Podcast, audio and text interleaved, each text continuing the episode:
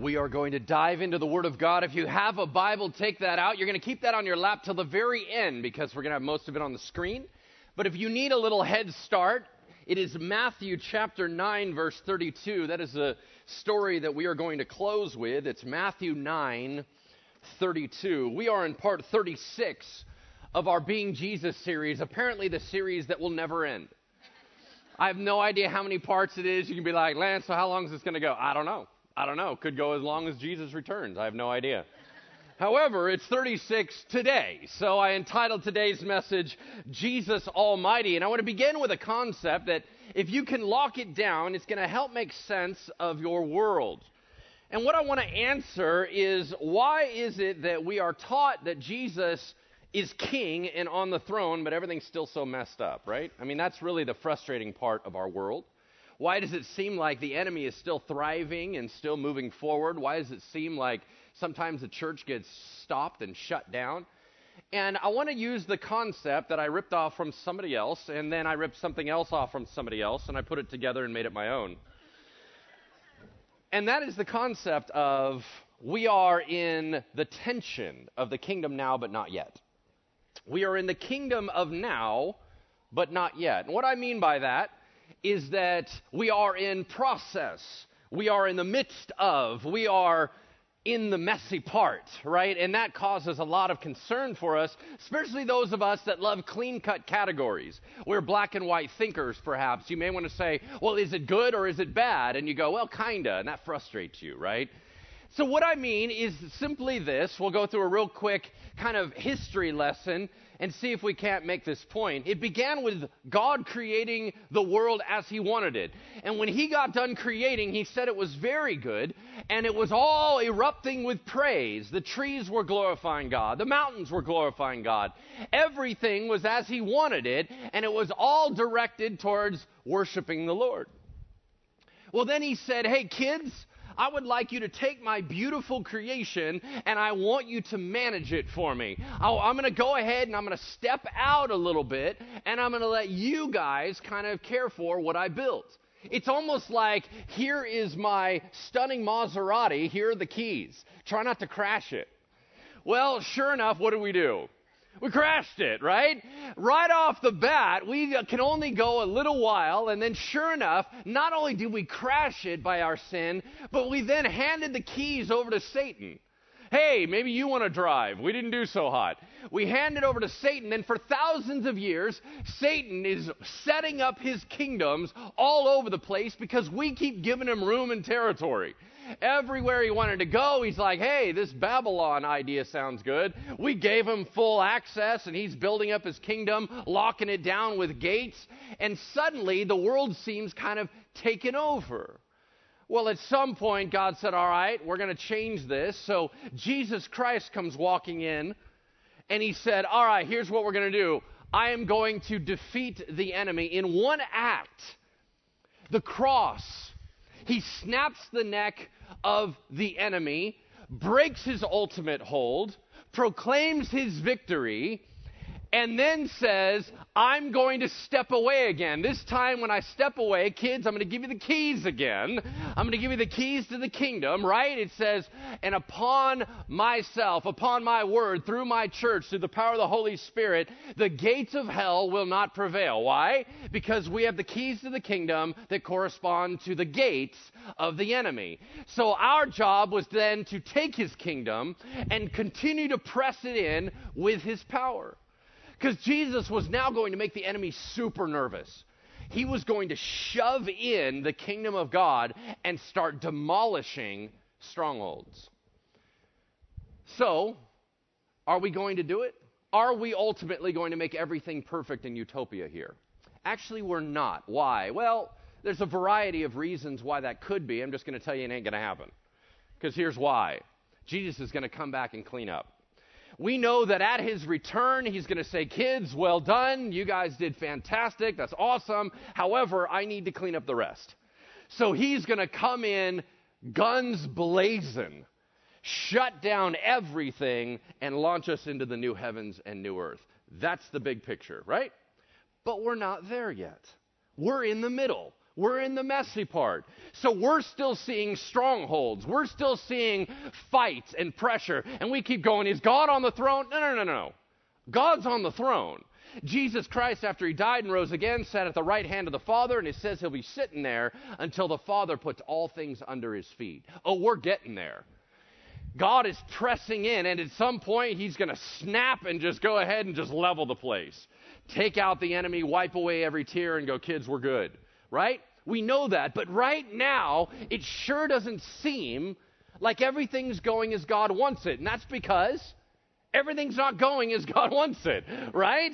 I mean, it is frustrating. It's supposed to be frustrating. There's things that are supposed to cause questions.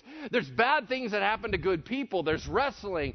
Why? Because we're in a kingdom now, but not yet. Oh, God is pressing in, and wherever He is praised and glorified, and things are where and how He wants them, that kingdom of God is present there. You understand what I'm saying? What does this mean? What it means to me, at least, is that the Father will bring submission. All knees will bow. The Bible's clear on that. Therefore, the fill in the blank must be burned into your mind if you have one of those in front of you. The fill in the blank is this everything and everyone submits to God. Everything and everyone submits to God. There is no authority over our God, there is no authority over King Jesus. He is the King of all creation. Well, what that means for the enemy is that makes the enemy nervous. Because at any time, renegade Jesus can show up and wreck his world. And we always think about the power of the enemy and the power of darkness and, and it's trying to move around. You're right, it's trying to do that. The, the thing is, Jesus is one step ahead all the time. Jesus is always stronger. And when he shows up, demons get super nervous. They know who he is. The Bible drops out three, at least, stories about authority, and I want to share those stories with you today. We're going to talk about him calming a storm. We're going to talk about a demon possessed man that is healed. We're going to talk about a mute demon possessed man that is healed. So let's go ahead and dive right into it. The first two stories will be a combination of Matthew, Mark, and Luke. John does not record these, so let's throw the first passage up on the screen. It begins with this on that day, what day? Well, if we follow Mark's chronology, Jesus has been teaching all day long doing parable stuff. Now, I know how wiped out I get after two services on a day. This guy's been going all day long, and he was in such a big crowd that he got into a boat and backed up. Why? Because water is a beautiful conduit of sound. Everyone could hear him, and not everybody was, you know, blocking each other out. So he's been sitting there telling parables all day long, pouring out his heart. On that day, when evening had come, he got into a boat with his disciples. What kind of boat? We don't know. The word for boat here is boat. We have no idea. Now, it could have been a boat with sails. It was probably a rowboat. It's probably more of a fishing rowboat.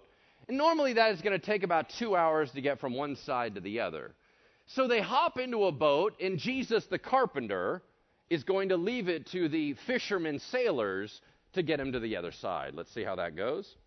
He got into the boat with his disciples. He said to them, Let us go across to the other side of the lake.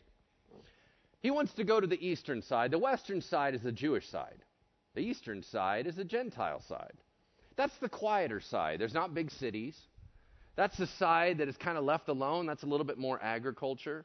So the disciples are going, finally, we've been ministering all day. It's late at night.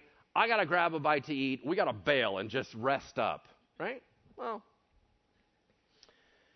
as and leaving the crowd, they took him with them in the boat just as he was, and other boats were with him. Now, some of you remember this story. All right? Uh, just a real quick show of hands. How many of you are familiar with the story where he calms the storm? Raise your hand. All right, what happened to the other boats? Do you ever think about that? He was not alone, but every time you see the painting, He's alone. There's always one boat. Why is there one boat? There was actually multiple boats. A real quick side note for you that know this story is it possible this storm ended up being a sifting process because by the time they get to the other side, there's one boat. So there was a bunch of people that wanted to hang out with him and crowd around, but Jesus wanted some time alone. I wonder whether or not Jesus allowed some of this stuff to go, and you'll stay home. So they set out, and as they sailed, he fell asleep. All right, let me share with you a little bit about the Sea of Galilee. I got some photos, if we could just throw some of those up there. I've been there, and as a matter of fact, it is a lot like Folsom Lake. When we talk about the sea, let's not get any crazy notions. As a matter of fact, the Sea of Galilee is 15 miles wide and 8 miles long. It's not that huge. Folsom Lake actually is 10 miles wide and up the forks are 13 and 15 miles. So if you cut out the land in the middle of them, that's the Sea of Galilee. It's not that huge. You can see the other side, but sometimes it's hard to see depending on where you're standing. So we can go ahead and just flip through some of these things. We got a chance. This is looking over where Jesus was going. I don't think the restaurant was there when he was there. However, you kind of get an idea, and you can just keep flipping through those pictures. The edges are reeds, and there are just massive catfish looking devilfish. And how do I know that? We baptized there in the Sea of Galilee. Now, how cool is it to get baptized in the Sea of Galilee, right? That's as cool as being baptized in the Jordan River like Jesus. However, what we noticed was huge, dark animals under the water. And so some people are like, that's cool, I'm going to pass, right? As awesome as it is to get baptized in the Sea of Galilee, being swallowed by a Jonah type fish is not on their agenda. So what we did is we had Chase Away Fish Guy, okay? Chase Away Fish Guy, literally before we would baptize, he would go in the water and go, ah! And scare, and you could see these big, like, submarines moving away, you know? It was, and then people are like, all right, now I'll go in. So we did baptisms there, and it was just, it's a beautiful scene. It took us maybe about, with an engine, 35 minutes maybe to get to the other side. But when you're rowing, it's a lot longer. But it's about a two hour journey. So Jesus is thinking, I got at least two hours. I'm out, right? So he falls asleep. And behold, seriously, check this out. Come on, y'all know what this is, right? I haven't been gone that long. All right, behold in the Bible means seriously. Check this out. It means something weird is about to be said, something unusual is about to be commented on. So pay close attention after the word behold. It says, And behold, a great windstorm arose and came down on the sea or lake, and the waves were breaking into the boat. The boat was filling with water, being swamped by the waves, and they were in danger. But he was in the stern asleep on the cushion. What?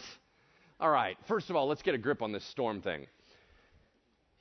The Bible says they're in danger. The word used for swamping the boat is, quote, the boat was hidden in the waves.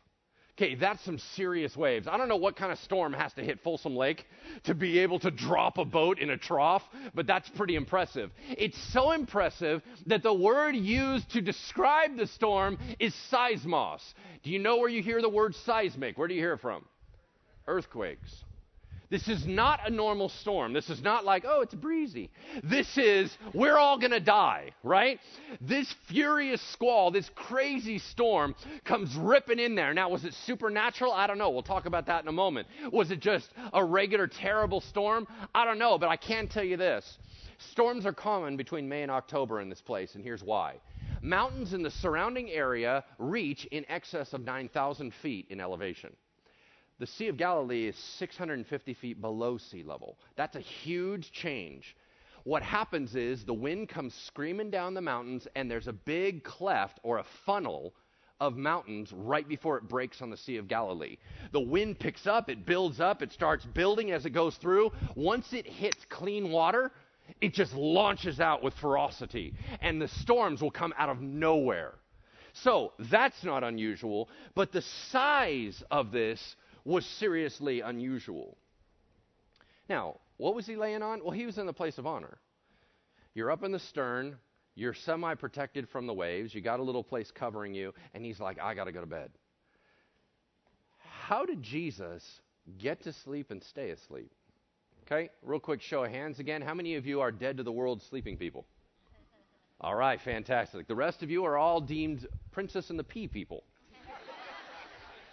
All right, there are some of us that when we sleep, we sleep. It don't matter what you're doing. You could be jackhammering in the next room. That's fine. Jesus was in a dead to the world type of sleep in this place, but how could he get like that? Because I am a deep sleeper. A lot of weird, crazy things can happen around me, and I have no idea. but I can't get into that groove if I go to sleep tense. You know what I'm saying? If I'm already anxious or nervous about something, I can't enter that deep REM because I'm always on alert. So, how did Jesus get into this super deep, dead to the world sleep on a boat? Well, because his dad rules the universe. That's why. Why should you and I be able to sleep better? Because our dad rules the universe. Y'all tracking with me? Jesus had no worries. I'm exhausted. I'm falling asleep. That's it. Whatever happens, whatever comes upon me, it's not like my dad didn't see it coming. We'll be all right. That should be our mindset, our heart set, because our God is great and our God is interested in protecting us. It says this And they went and woke him they're freaking out, saying, Master, Master, we are perishing. Teacher, do you not care that we are perishing? Save us, Lord. That's called a rebuke. Jesus is fast asleep. Now he's got guys all up in his face. I can't believe it. You're a terrible leader. What are you doing? Don't even care. Why are you sleeping at a time like this? And they're all shouting and screaming at the Son of God. Is that a wise choice? Not really. But how often are we doing that, right? When's the last time you screamed out in your heart, God, don't you care that I have cancer? God, don't you care that my marriage is falling apart? Seriously? This is your leadership. Everything's a mess. Yeah, I'm going to lose my job, and then when I lose my job, then I'm not going to have anything to provide for my family. And what, you don't care about my family? Is that the deal? Is that what kind of leader you are? Is that what kind of shepherd you are? I got problems here and you don't seem to be tracking on it. What is wrong with you? What, you're now going to go to sleep at a time like this? It is chaos here, man. I'm in serious danger. I could even look, and the Bible would say I'm in danger, and you don't seem to care. Well, and he awoke. Shocker. and the first thing he says to him is, Why are you afraid, O you of little faith? Then he rose, rebuked the wind and the raging waves, and said to the sea, Peace, be still. And they ceased, and there was great calm. Now you look like an idiot. You were all amped, adrenaline, blah, blah, blah, blah, and all of a sudden, poof, everything's settled. You're like, ah, shoot. okay, there's some weird stuff in that line, right? W- what did he do? He rises up looks out and goes, Shut it down. Boom, everything stops. Whoa, what? It's the exact same phrase. This is what it says in Greek muzzle yourself and stay shut. Right? We're not doing this anymore. And you're like, whoa, the wind's like, sorry. the, the, the, waves are like, it was the wind's fault. They stirred me up. I don't know what's going on. Uh, Why is he talking to inanimate objects as if they're personalities? I understand if you talk to demons like this. As a matter of fact, it's the same phrase in Mark 125 about the man in the synagogue with a demon.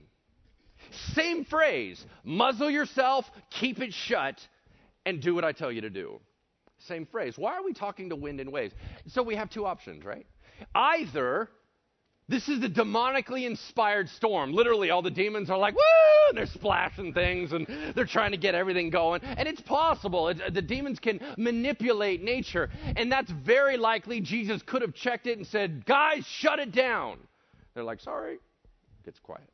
Or you have the king of creation engaging with his creation as if it is a personality in the same way he talks about and he says, Mountain, I want you to move and he starts talking to his creation. Why? Because the Bible says that everything in the entire reality and universe is held together by him. He's the glue of reality. That means at all times, what you call, well, that's just a cycle of nature. No, that's Jesus being consistent. You know what I mean? Jesus is the one feeding the deer. Jesus is the one feeding the birds. Jesus is the one helping them to build their nest. He's the one that makes the dew sit out in the morning. He's the one that makes sure what happens through the drought seasons and what happens through the rainy seasons. He is constantly managing his universe to the nth degree. And then some days he goes, Boys, shut it down. We're not doing that today. Creation says, Yes, sir. And they're down. That's likely says this. Oh, real quick.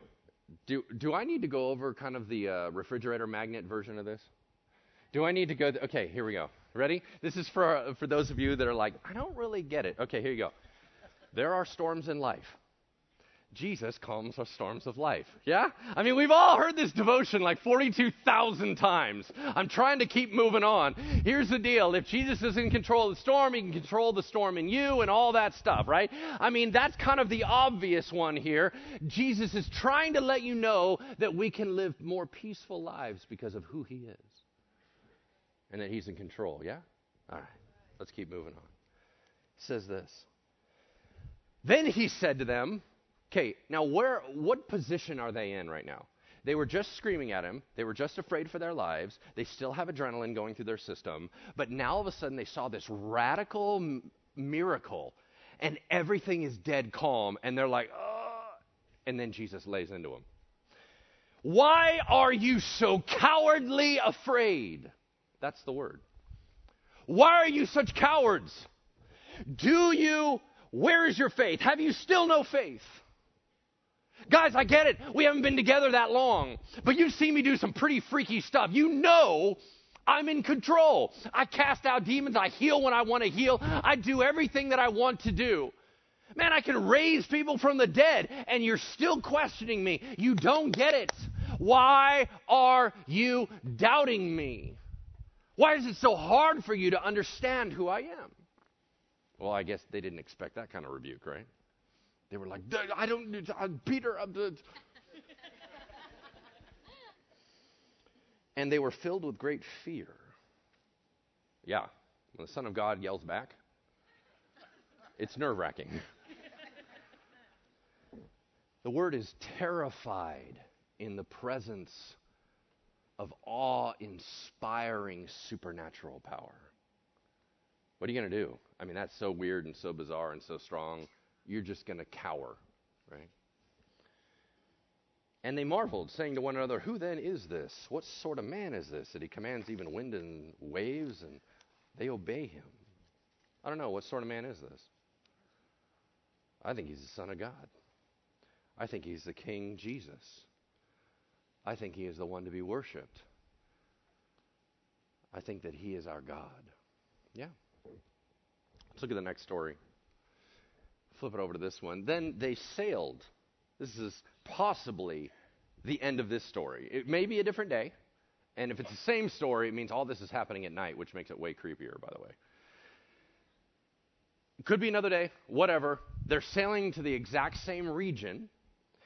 They sailed to the country of the Gerasenes or the Gadarenes. Now, which one is it? One, one commentator, or excuse me, one gospel writer says one thing, one says the other. Do we care? No, we don't. Let's move on which is opposite Galilee. When Jesus had stepped out of the boat on land, immediately two demon possessed men met him, coming out of the tomb so fierce that no one could pass by that way. One of the men with an unclean spirit was from the city, but now for a long time he had worn no clothes. He had not lived in a house, but among the tombs. No one could bind him anymore, not even with a chain, for he had often been bound with shackles and chains, but he wrenched the chains apart. He broke the shackles in pieces. No one had the strength to subdue him. That word is from taming a wild animal. Night and day among the tombs and on the mountains, he was continually screaming with intensity and cutting himself with stones. Can we all agree this dude's messed up? Now, notice one gospel writer says there was two men. The other gospel writer said there was one man. Why? Because there was two men that approached. One guy took the lead, and Jesus engaged with the one guy. I don't know if the other dude bailed and ran. I don't know if he kind of went along with it. He was just like second in command guy. I don't know. But he's not mentioned again. So we're going to focus on this one guy. All I want you to see, and by the way, I've taught more on this story than perhaps any other gospel story in the New Testament outside of salvation in Jesus. Why? Because I think it's incredibly powerful. I think it is one of the most powerful stories of transformation and hope ever. But because I've taught on it so many times, I have to take a different attack on it so as to not bore you. This time I'm going to try to be more mature. okay, which means it's more boring, but I look like an adult. Let's talk about the naked demon guy. know what I'm saying? He gets out on the boat. Yeah! And some guy comes freaking out, right? I'm like, what in the world? All the disciples are like, on guard. You know, they don't even have a sword, but that's all right. Everyone's like, ah! And, and he's screaming and yelling. And this is not just freaky. This is serious, dangerous guy. This is, I break chains. This is, I break shackles in pieces. This is insanity. He's cutting himself every day. He can't even live in a house. He has to be exiled in a tomb, isolated with only the darkest place. This man man is not only at the end of his rope, his rope's way over there. It's terrible. And what I want you to see, the only major point I want you to see in this, is this is Satan's will concerning you. If the devil had his wish, this is what all of us would be. The Bible says that he has come to seek, kill, and what? Destroy. He will nullify you if nothing else. He will shut you down. He will get you locked in busyness. He will do natural warfare. But what he wants to do to you is this he wants to isolate you, destroy you, mar the image of God in you, wreck your life, reduce you down to suicide. His goal for you is torment. The only reason why we are sitting in this room in our somewhat rightful mind is because of the power of the Holy Spirit restraining it. The only reason why we're not as messed up as this dude is because Jesus said so. So we do not have some cocky, arrogant, man, that guy must have been messed up. I bet you played with a Ouija board when he was eight and blah, blah, blah, blah, right? This guy's in bad shape. Really bad. You're going to find out how bad here in a second. When he saw Jesus from afar, he ran, cried out, and fell down before him. Now, is this the demons falling down or the dude falling down? I have no idea. But he ran and fell down. And behold, seriously, check this out. They cried out with a loud voice, What have you to do with us, Jesus, O Son of the Most High God? Have you come here to torment us before the time? I beg you, I adjure you by God, do not torment me. Well, that was a different response. You think they're a little nervous? I want you to soak in what it looks like when a demon comes head to head with Jesus. Why are they so scared? Because when we see Jesus, we see pale white guy with blue eyes who speaks in a British accent on TV. It's always like children. And you're like, I could beat you at ping pong. You know, it's, it's just, I mean, he's, and he's always sad. He always has the, the look children. You know what demons see? Demons see the King of Kings, Lord of Lords written on his thigh. They see him coming out with a sword. They see that when he swings that thing, there's going to be bloodshed everywhere. They see him the, as the master, the commander of the army of God. They see him that when he shouts, everything melts. They know who he is. As a matter of fact, in the gospel, they seem to be the only ones that know who he is. And so all he has to do is look at them sideways, and they're like, "Whoa!" right? Like, don't look at me, don't look at me, la la la la la. Right? they are scared to death of Jesus because they know who he is. Now, why were they so freaked out? It says, "For he was saying." That is imperfect tense in Greek. That means more than once. Jesus was doing get out, and he's like, get out, get out, and he's arguing. Now, is that real? He kept saying to him, Come out of the man, you unclean spirit. For many a time it had seized him. He was kept under guard and bound with chains and shackles, but he would break the bonds and be driven by the demon into the desert. Why does Jesus need to take more than one time to cast this guy out? The, seriously, the, the demon's arguing. He's like a sticky one, right? He's like, I'm not coming out, blah, blah, blah, blah, blah, blah. He's arguing with Jesus. Is that legit? Okay, here's what we need to understand about this story it is a teaching lesson. At any moment, Jesus wants him out, he's out. Why is he letting him banter back and forth? Because the disciples are learning by the dialogue. Okay, that's the only reason why he's there. The whole idea is the power of Jesus can cast at any moment. There's no problem here. As a matter of fact, the disciples couldn't cast a demon out, and Jesus said, Oh, faithless generation. He actually rebuked them for that. He's like, No, no, no, we can get these out. You're gone, buddy. But this one's arguing back and forth. Jesus then asked him, What is your name? Why did he ask him that? I think, and this is my personal opinion, so if you have your own opinion, I get it. You're wrong, I'm right, but whatever. I'm totally kidding. That's a, that was a joke. This the Bible's not clear on this, but I need to I need to tell you my opinion on how we run things here. This is one of the most improperly used passages in the New Testament when it comes to dealing with demons. There is a view out there that the only way to cast a demon out is to get his name because Jesus did that. That's baloney. The only way to cast a demon out is for Jesus to go get out. That's the only way to cast a demon out. It's not going to be some magic superstition. I got the right words. I got the right magical symbol, right? Because here's the deal. If you need to get the demon's name, what does it describe Satan as? The father of? Lies. Don't you think he probably taught his demons some pretty good lying? So you're going to be like, what's your name? He's like, Bob. And you're like, Bob, I command you to get out. He's like, sorry, it's Rick. What? okay, it's not like you're getting accurate information anyway. He's lying through his teeth. So this whole business about let's get in a dialogue, he's smarter than you. Demons are more brilliant than you. This is what we need to understand about demons. We should be scared of them if we don't have Jesus. If you don't have Jesus, don't you dare go head to head with a demon. They're bigger, badder, stronger, faster, everything than you. What do you need? Jesus. What matters? Jesus. It's always Jesus. And when Jesus walks in behind you and goes, Get out, the demon's like, I'm out, right? Why? Because they're scared of him, not you. And you're empowered by the Holy Spirit, and the Holy Spirit is like, Dude, don't even start with me. And the demons are like, I'm out right? Why? Because the Holy Spirit is dwelling within you. If you are trying to run around and play exorcist, it's not going to end well for you. If God doesn't ask you to do it, don't walk into it. But if God tells you to do it, God is behind you, He's doing all the power, then you walk in with confidence and boldness. You see what I'm saying? That's called a side tangent. Jesus asked him, What is your name? And he said, My name is Legion, for we are many. Awesome. Awesome. If you ever ask someone their name and they answer in the plural, they're not your friend. So, what's your name? We are wealthy. what? What do you mean, we? I don't care. You know, I mean, that's just weird. A legion is 5,600 to 6,000 soldiers in a regiment. Does that mean he had 6,000 demons? It does not. It means he had a lot.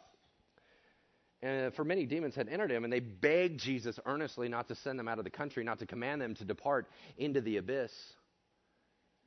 Where's the abyss? Okay, notice a couple things right here. The demons know where they're going to end up ultimately, right? Are we all clear on that? They're like, no, no, no, you're not going to hijack me before the appointed time, right? Because I know at some point I'm going to end up in the lake of fire. I get that. However, I don't want to jump there now. Okay? I mean, can we just stay this off a little bit? They know where they're ultimately going to end up, but here's another important thing. And a commentary said this. I went, it's brilliant. I want you to lock this in their mind. The demons don't know Jesus' next move. They are scared out of their mind because they don't know what he's going to do next. They're not ahead of him. Jesus is like, I can do anything I want. You have no idea which way I'm going to go. Why? He's the one in authority. The demons are like, oh, uh, I don't know how it's going to go. Uh, keep begging with him. I keep trying to. Right? They're panicking. Now, a large herd of pigs was feeding there on the hillside at some distance from them. How do we know this isn't a Jewish area? right, because pigs aren't kosher. Jews don't raise pigs. All right, especially 2,000 of them. This is Gentile farmers raising them for the Decapolis area, which is a Greek area for their meat market. So it was kind of a big um, industrious place. Uh, for herding. Now, a large herd of pigs was feeding there on the hillside at some distance from them, and the demons begged him to let them enter the pigs, saying, If you cast us out, notice they still are holding out hope. So, like, we can just let this one go, man. I mean, we can just we can just go back to the tombs. It's cool. If you cast us out, send us away into the herd of pigs. Let us enter them. The pigs are like, What? No! What the? So he gave him permission and said to him, Yeah, go ahead. Okay, that's weird. All this is weird. The demons are begging with him to go in. Okay, here's a quick phrase that you need to memorize Demons don't like being homeless. There you go, that was it. Demons don't like being homeless. Uh, every time, the Bible says that when they're cast out, they go around through dry places seeking for a home. And when they get back into that home, if they have to return to the first home, they'll bring six more, and so now there's seven. Your condition is worse than the beginning. But the bottom line is demons want a host. Why? Probably so they can tear it down. That's really their goal. They want to be somewhere to cause destruction because it's boring to just sit there and play Parcheesi on the side. They want to make sure that somehow God is hurting and that his creation is being deformed.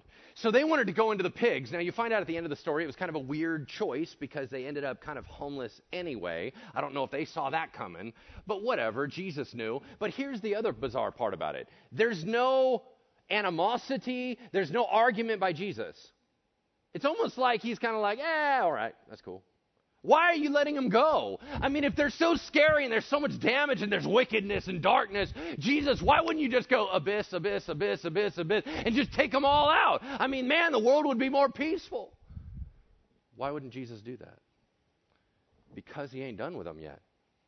They're still serving a purpose in the plan of God. The minute they're done, they're done. That's it. Jesus has no worries. This is not a battle.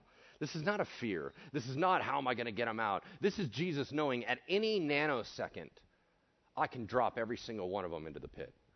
So they're like, Can I go? Can I go? Can I cause more distress? All right, that's cool. Go ahead. That's how powerful his authority is. There's no reaction, just control. And it says this Then the demons and unclean spirits came out of the man and entered the pigs, and behold, seriously, check this out. The whole herd, numbering about 2,000, rushed down the steep bank into the lake and drowned in the sea. Well, that's weird. Did the demons die in the water? I can't swim. No. No, they're all set free. When the herdsmen saw what had happened, they fled and told everything, especially what happened to the demon possessed men in the city and in the country. And behold, the city, all the city went out to see what had happened and to meet Jesus, and found the man from whom the demons had gone, the one who had had the legion, sitting there at the feet of Jesus, clothed and in his right mind. This is why I tell the story over and over and over, that line right there. This is one of the greatest stories of transformation and hope in the entire Bible. Here's the why it matters to you. What's got you down? What's messing you up? What's your addiction? What's your problem? Right? What's your wickedness? Because I can tell you, no matter how messed up you are, I bet you're not as messed up as this guy. You're like, well, I don't know, dude, I may have a demon. You may have a demon. You may not have 2,000 demons. Whatever you got going on in your life, this guy is light years worse than you. And by the end of his interaction with Jesus, where is he? Calm, peaceful, in his right mind, sitting at his feet like a disciple. That's the power of Jesus. That's the authority of Jesus. That means that every single one of us has hope in any and every situation. That means that there's no pit that Jesus can't lift you out of. There is no addiction he cannot break. There is no damage that cannot be restored. That's our Jesus. It says this, and they were afraid. Well, that's a weird reaction. Those who had seen it described to them what had happened to the demon possessed men and to the pigs, and how the demon possessed man had been healed. Then all the people of the surrounding region of the Gerasenes asked him to leave, for they were seized with great fear. They begged him to leave their region. What kind of reaction is that? Oh, give us back, demon guy. What? Well, you're weird. This is freaky. I don't want this. I don't want any part of this. You want Jesus, the guy that just shut down the demons and made everything peaceful, you want him to go away. Why would you have a reaction like that? Why would they have a reaction like that? I don't know. Why do we have a reaction like that? Because we've been doing that to God a lot lately, right? God's trying to point out something in your life. You're like, God, just leave it. Leave it alone. I'm trying to heal you. I don't need your healing. I'm fine. I get it. I got some issues. Whatever. Don't keep getting in my face and I'm always feeling guilty about it and wrecked by it. You know what? I know you want to heal me. I know you want what's best for me. I'm just telling you, I don't want it. You ever done that? How about the fact that they didn't like it because it was weird, it was creepy, it was scary, and they weren't in control? Nobody likes being out of control. They do not want anything happening that they can't second guess and put in a category and figure it out. And they're like, whoa, that's just weird. I want nothing to do with weird. You can't have any weird because that's not God. Real quick God's weird, Bible's weird. Deal with it. Now, the other reason that they want him to leave is that it costs them something. I don't know how much 2,000 pigs is, but dang, that's a lot of revenue that just went into the water. And they don't want Jesus costing them anything. Who knows? Next time it could be the big sheep massacre. You know what I'm saying? They don't know. As long as Jesus is around, they may have to keep costing themselves. And nobody wants to give out anything for Jesus. And so they said, I want you out. As he was getting into the boat, the man who had been possessed, from whom the demons had gone, begged that he might be with him, but Jesus did not permit him, but sent him away, saying, Return to your home to your friends. Declare how much the Lord God has done for you, and how he has had mercy on you. So he went away, proclaiming throughout the whole city and in the Decapolis how much Jesus had done for him, and everyone marveled. So Jesus got into the boat and went home. There's a lot of begging in the story. Demons beg that they wouldn't get cast out because they know the authority of Jesus. The townspeople begged that he would leave because they didn't want to be uncomfortable or caused any problems. The man who had been healed begged to be at the side of Jesus because it was the only thing that mattered. There's a lot of begging going, a lot of different reactions to Jesus. Where would you fall in this story? Here's the uh, saddest thing about it there is no biblical information that he ever went back. You're right. You can do like the Israelites did. We are too scared of God's voice. We don't want God to talk to us anymore. And so God said, Fine, I'll talk through Moses. Then they were mad that he only talked through Moses. You're right. You can shut him down and God will go, Fine. I'm out. That's cool. And then you're like, Why is it so dry? Why will you not speak to me? Okay. Why I prayer? He's like, Dude, you told me you didn't want anything to do with me. In my opinion, this is sad. Let's finish with that last story. I only have a few points and we'll close out. Matthew 9:32. Super short. Matthew 9:32 through 34 says this. Totally different day, totally different scenario. As they were going away, behold, Seriously, check this out. A demon op- oppressed man who was mute was brought to him. When the demon had been cast out, the mute man spoke, and the crowds marveled, saying, Never was anything like this seen in Israel. Wait, wait, wait, what? Nobody's ever seen demons cast out before? Oh, they've seen a ton of demons cast out. So, what was different about this one? Superstition and magic. What do I mean? There was a belief in the Jewish view that the only way to cast out a demon was that the person had to confess that they wanted the demon out. But if you're mute, sorry, you can never get rid of your demon.